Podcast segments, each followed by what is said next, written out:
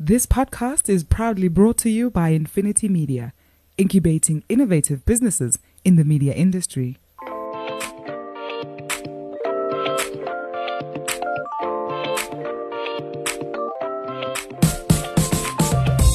Hi, I'm Gordon Muller. I'm the guru in the Doc and Guru podcast.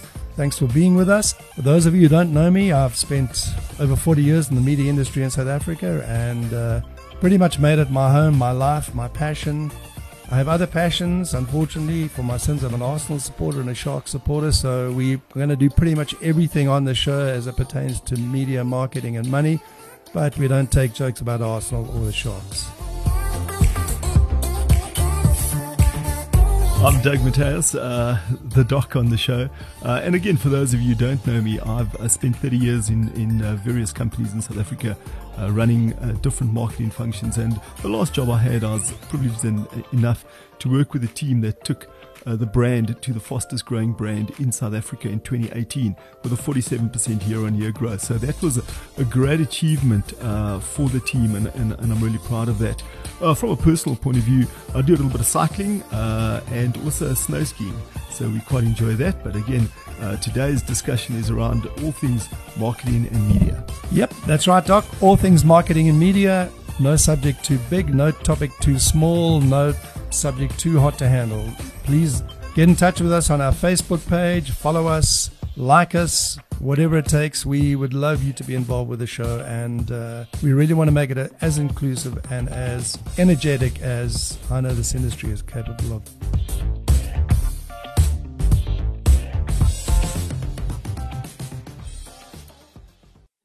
Oh, welcome to this week's episode of the Doc and the Guru podcast. Gordon, how's it going?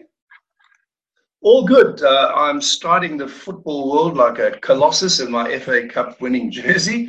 So sorry for all the Spurs supporters out there who have to listen to this garbage week after week, but it's been a nice save at the end of a dreadful season. Well done, Gordon. Well done to you and your team and all the fans out there.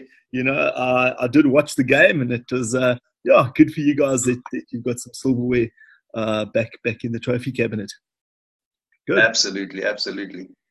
And you, Doc, I mean, we've been chatting sort of offline, and we agree that maybe it would be quite interesting just to break the rhythm a little bit, because we were hoping to have Karen Bailey from Synnovation with us today, but we're still waiting for Cyril and the bad boys to decide, just decide anything, just make a decision, because cinemas were due to be open next week.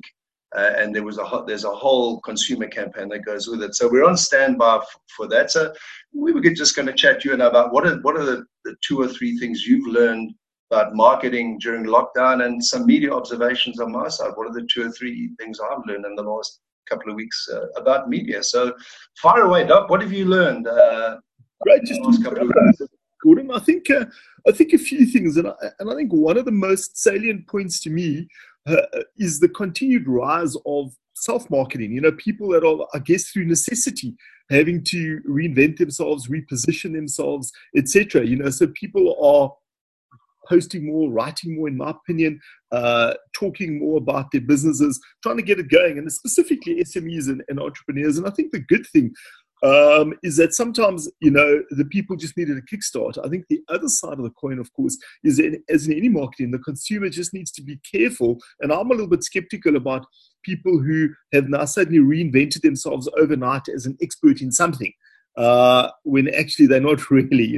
Just the fact that you've read a pamphlet or one article doesn't make you an expert on that topic. So I think it's just interesting enough. I look at the rise of podcasts, and obviously we've got ours going, the rise of webinars, all needed because you can't do the physical thing. I understand that, but just a caution to the public saying, try to sift through the real from the people masquerading as an expert in the so-called field. So that's one of my first lessons, just the rise of self-publicity.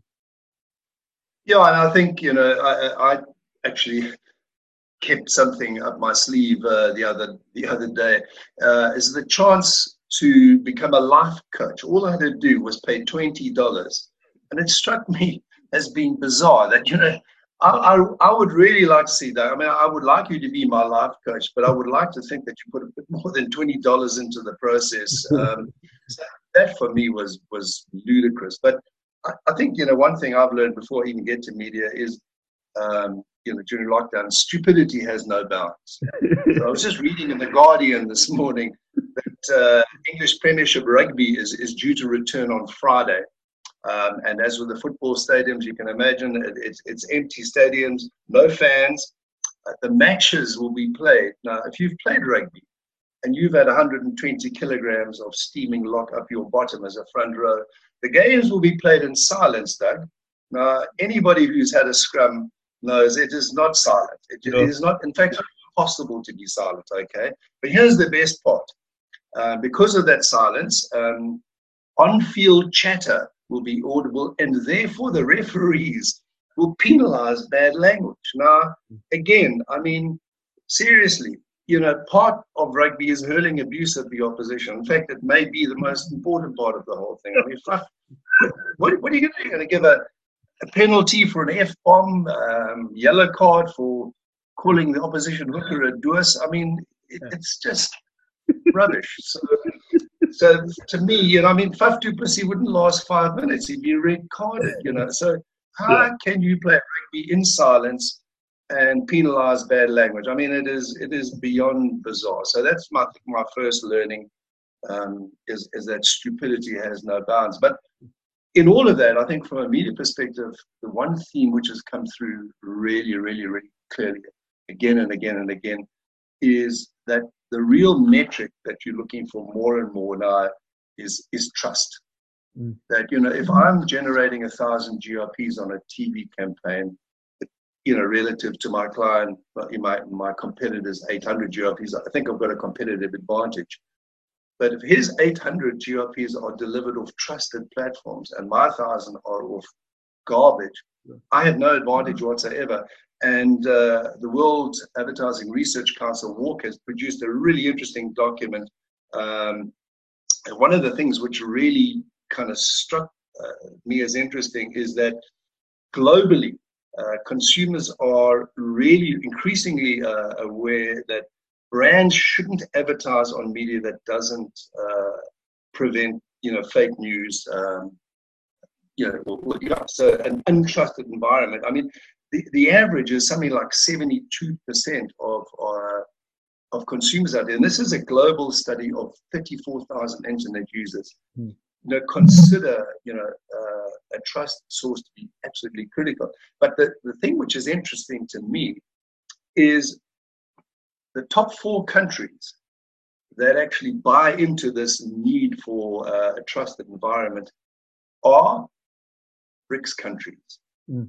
China, India, Brazil, and South Africa. We are the top 4 countries in the world that consider it vital that advertisers should not be on untrustworthy platforms. So it took me a while to find Russia. I think they're way down the list. It's either they're concerned about, you know, Vlad the Impaler kind of watching them on an internet survey, or they just don't trust anything and they can't even conceive of a trusted platform.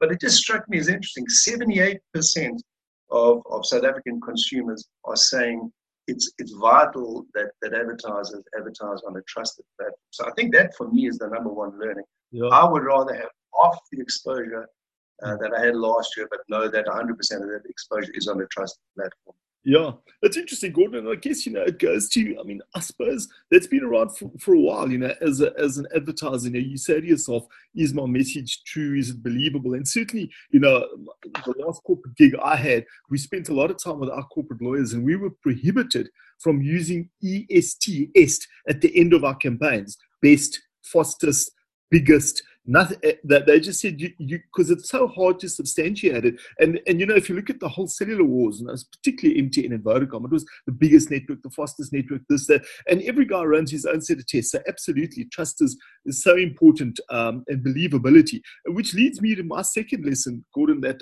I really am deeply concerned about how we're going to get tourists back in South Africa. You know, the trust around that, the trust that I can trust an airline, I can trust a guest house, you know, post-COVID as we come out of this on the other side, whenever that is. You know, you look at government trust. I mean, the flip-flopping of government, it's intra provincial travel, interprovincial. No, it is. Sorry, I didn't mean that. Let's retract that statement. So again, you know, let's get clarity, because I do, you know, some work with that industry. And ironically, I'm chatting next Monday evening to about 100 American students, MBA students from California on tourism and hospitality. So it really is a big issue for me. I'd love to see SA Tourism. I know they've got a draft recovery plan that they're busy working on, but you've got to sell trust, because you want foreign money back here, and you want people to believe that they're not only going to be safe, they're going to have a great experience and all the things that South Africa can offer. Absolutely, and I mean, you know, just some clarity on the way forward would be, you know, really handy from Cyril. I mean, I think the 15th of August is the big reveal, or no later than the 15th of August, and it's just, with all of these restrictions, it's become bizarre. So I'm now trying to multitask. Instead of just going for a walk and then going to the shop, I'll walk to the shop, and so off I go, you know, athletically attired with my shopping basket, little bit like Red Riding Hood, but, you know, without the curves. And lo and behold, the closer I get to the shopping center, the more and more guys that are like me with shopping bags. But the difference is they're all selling cigarettes. Yeah. I was accosted 3 or 4 times yesterday by guys offering me cartons of cigarettes. Now, I'm not talking about behind a tree. This is right in the middle of the road. So people are selling these things. I'm also told, you know, that like most of us, I've developed a sort of a tragic, you might say, taste for alcohol-free drinks during lockdown, and it is really, really sad. But you can get Heineken Zero in any restaurant now. Mm. Would you like, you know, a Windhoek Heineken Zero? Would you like, you know, a Castle Heineken Zero? Would you like a Guinness Heineken Zero? The guys are sitting in restaurants drinking beer. They're just decanting them into Unica Zero bottles. You can get any kind of wine you want served in a teacup. Yeah. When you actually make intelligent, law-abiding citizens into criminals who have to indulge in this kind of thing, then something has gone wrong. They've lost the plot completely. I bought into it big time. After 21 days, I really threw myself into, you know, body and spirit, but it's just become a joke. And yesterday, and maybe you'll be able to have an insight on this, I believe British American Tobacco, BAT, jumped 4% on the JSE yesterday. So maybe it's a, you know, an inside trader. Maybe they're just trying to snag it. I don't know. But I mean, something's got to give. You can't destroy a whole industry sector like this. And we saw in the case of SAB, you know, pulling back on investment in plant development, you know, in this last week, and the billions just being held up. It's insane. But that's the concern, Gordon, and not just the concern for today. You know, we spoke earlier about trust. Trust in the government is just so paramount. Now, if you were, you know, the head of SA Breweries or Anheuser or AB and InBev, you're looking at billions of rands worth of investment. Why would you do it? Based on the fact that I don't know. It's an uncertainty. You know, we've sat in board meetings, you go in there and you say to the chairman, well, I'm not really sure. I don't know, but I think it's quite a cool idea. Let's do it. What do you think's going to happen? You know, certainly the times that I've gone in there, you just get shot. You don't even try a stunt like it. Now, why would that person, head of infrastructure, go in there saying, well, I think it maybe is not a bad idea. I think let's give it a go. You know, and that's where I think the trust in business and trust in government is so paramount. It's such an obvious point that, you know, the irony is South Africans want trust in advertising. I think South Africans should want trust in government. And as you say, clarity. You know, just tell me, but stick to that story, because between Jack and John and Timber and Martha, the story changes. Yeah, indeed. And, you know, also on the issue of trust as well, it's not just the trust in the platform that has become apparent to me, but what consumers are looking for, and again, you know, around the world, not just here, is an indication that the brand itself is engaging with me where I am and is not trying to take advantage of a circumstance. And, you know, an example that came to mind in this past couple of weeks comes from Airbob. Now this is really highly, in fact, we've got to get Airbob to try and explain their reasoning on this one.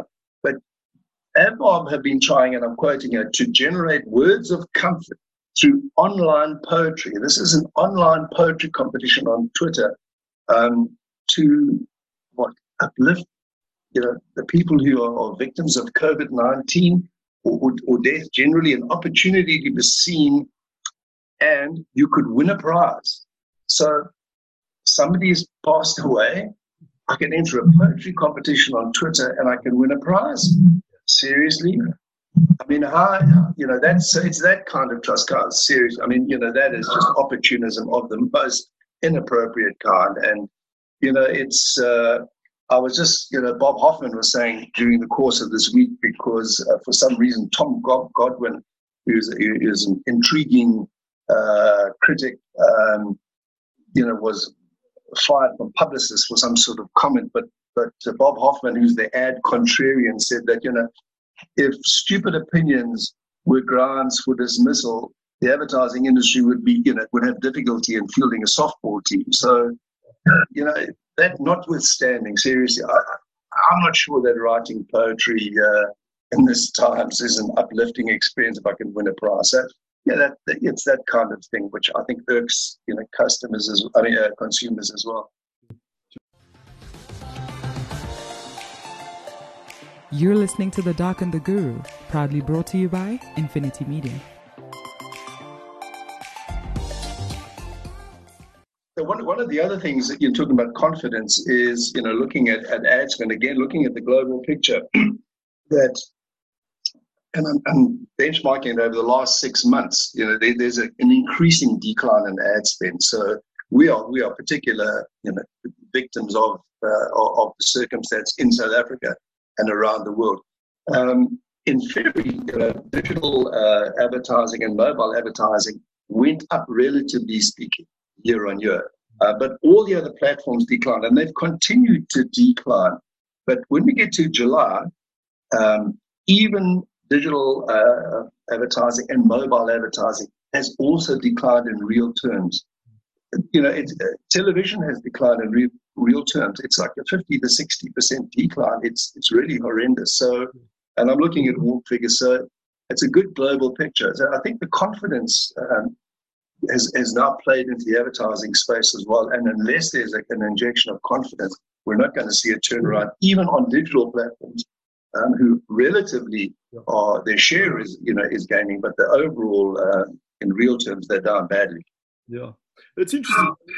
I watch a lot of linear or live TV shows, but the little bit that I do, you got to feel for the same advertisers because they just play the same ads. So they've probably got a great deal from the station because there's just no material. So between, the station doing their own promo after promo after promo, the same thing's just flighting.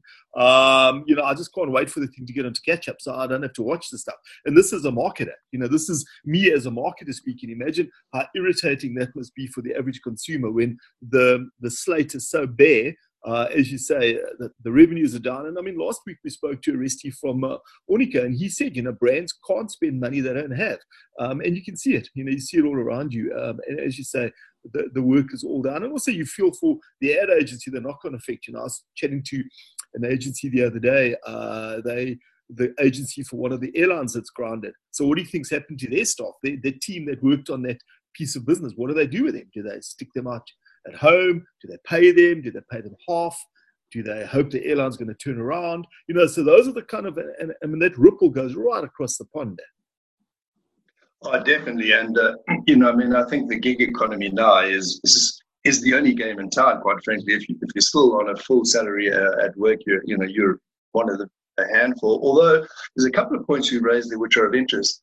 So one of the growth opportunities in this slowdown on spend has been a focus on strategy. People are taking the time to strategize and look at options there. And in the coming weeks, we will have Wayne Bishop from PhD coming to talk about, the growth of strategy, because even if you don't end up in a spend, it's critical. We're also looking at visiting the Ornico report, the social SA 2020 report on social media. We're going to have Mongezim Tati in as well to talk about the shift in strategy to multi-platform usage. So we've got some really interesting stuff coming up as a response to that. And then the third point is something you raised, but because that my advance years, I have completely no idea what it is and I can't remember. Oh, yes, here we go. Right. You talked about streaming media. That's the other thing I've learned. I cannot believe how much stuff is streamed.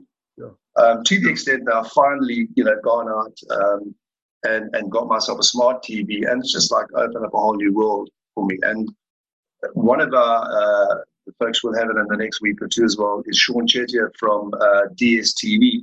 And if you've been following DSTV on the news, you'll see there's a whole range, a raft of change in their subscriptions, etc. So he's going to unpack that for us as well, and some of the streaming opportunities there. So it's kind of, we're all muddling along, we're all learning, we're waiting for Cyril to, shed some light on it. I'm going to try this time to get beyond fellow South Africans, because that's as far as I got last time. I'm really going to make an effort, Cyril, but please, I need you to put something in here, but you can't just get up there and smile at me anymore. I'm afraid it's not acceptable. Yeah. No, I think a lot of people, Gordon, are feeling that way. And I think, I've mentioned before, certainly I see myself and our family as moderate South Africans. You try to do the right thing. And no doubt I bought in to the president initially and what he was doing and what he was trying to do. You spoke about trust and honesty. What else are you going to do? But certainly as time has gone on, and I think sometimes, in many cases, time is not your friend when things go badly. You get found out, and I'm not just talking about South Africa or the president. I'm talking about anyone in business. I've gone through people that whole imposter syndrome. When you're sitting in a situation that, you're not really on top of it. Time is not your friend. When you can only do that gig for a short period of time, you can get away with it. And I think now, as South Africans, we just deserve better. We deserve, to move out of this and move clearly forward. Gordon, just in terms of closing, I'm just looking at the time. Just to throw forward, one of the things we haven't had a chance to chat about is the whole digital thing, and I think that rolls with the tongue these days for many people. I'd love to chat to you, somebody from Zoom in weeks to come, about how they completely overtook the video conference market. People these days say, let's have a Zoom call, when it could actually be on MS Teams or Skype for that matter.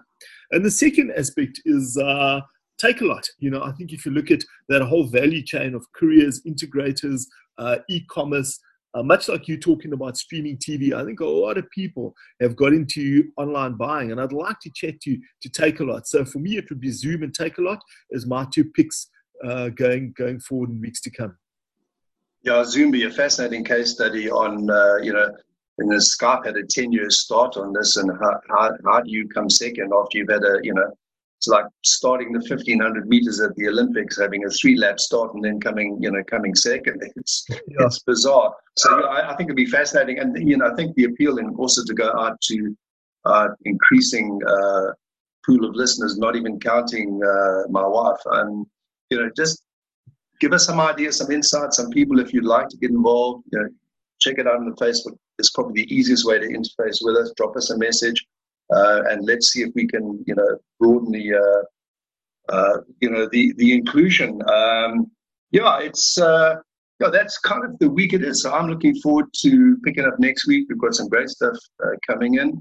Good luck to all of those guys who still got a stake in the big European play, and, sorry for you, South African rugby fans who thought you were important enough to play against Australia and New Zealand in the upcoming Supersport, or the Super 3, 4, 5, 6, 7. Make up your own number.